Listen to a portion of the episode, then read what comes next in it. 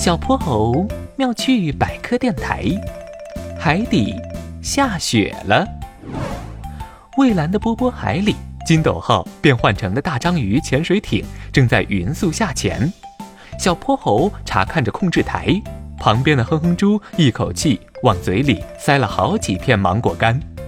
哦，嗯嗯嗯嗯嗯嗯嗯。哎，哼猪，你可别光顾着吃啊！咱们这次来可是带着玄教授布置的观察作业呢。放心吧，我没忘。哼哼猪擦了擦手，举起相机朝舷窗外咔嚓了两张。哼哼猪查看着刚拍好的照片，突然他的双眼一下子瞪得老大。这这这，小泼猴，你看，啊，咱们过去瞧瞧。小泼猴和哼猪火速换好潜水服，游到了那条晃晃悠悠的水滴鱼身边。它的面色惨白，看起来快要晕倒了。奇怪，水滴鱼怎么会在这儿？它是深海鱼，游到浅水区来是非常危险的。哼哼猪试着喊了喊它，但对方一点反应也没有。小泼猴怎么办呀？先带它回深海吧。大章鱼潜水艇全速下潜，很快抵达了深海水域。在他们的细心照料下，水滴鱼终于恢复了意识。他望望面前的小泼猴和哼哼猪，又望望周围熟悉的环境。你、你们是谁？我、我怎么又回来了？我是小泼猴，他是我的朋友哼哼猪。之前我们看到你有危险，就把你带回了这里。原来是你们救了我，太感谢了。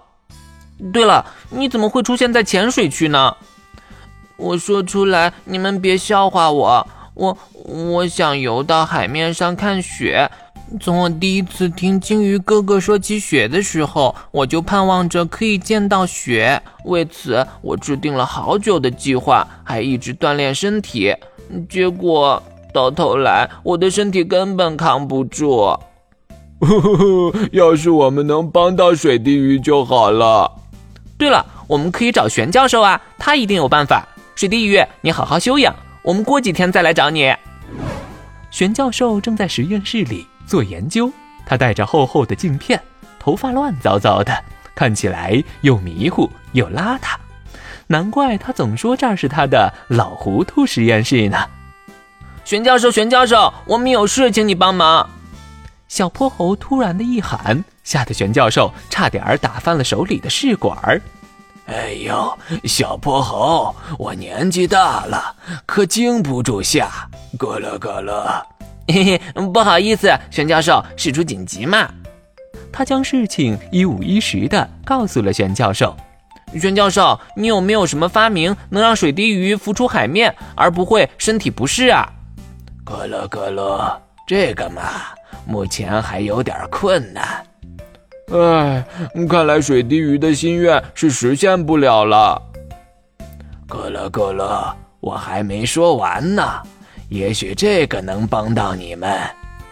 玄教授神秘兮兮的晃了晃手里的瓶子，听他说完后，小泼猴和哼哼猪连连感叹：“哇，这也太神奇了！谢谢玄教授，您真是最最最棒的教授了。”几天后，他们又来到了那片波波海。小泼猴拔掉玻璃瓶塞，将玄教授给的东西释放到海水中，海水立刻发生了巨大的变化。被蒙着布条的水滴鱼还一脸茫然。小泼猴、哼哼猪，你们到底要干嘛呀？接下来就是见证奇迹的时刻。哼哼猪唰的一下摘掉了水滴鱼眼睛上的布条。水滴鱼呆呆地望着眼前的一切，纷纷扬扬的雪花从上方飘落下来，落到海底的礁石上、海草上、珊瑚丛上。天哪，下雪了！这是我想象了无数次的画面，今天居然见到真的了。海底下雪，我们也是第一次见呢。这这到底是怎么形成的？你们会魔法吗？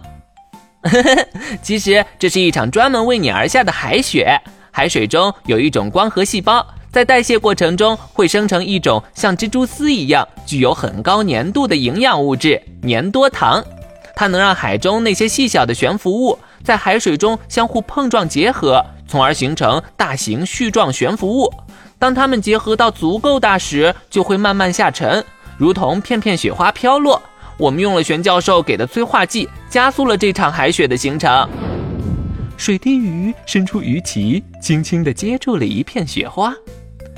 这也太浪漫了！谢谢，谢谢你们。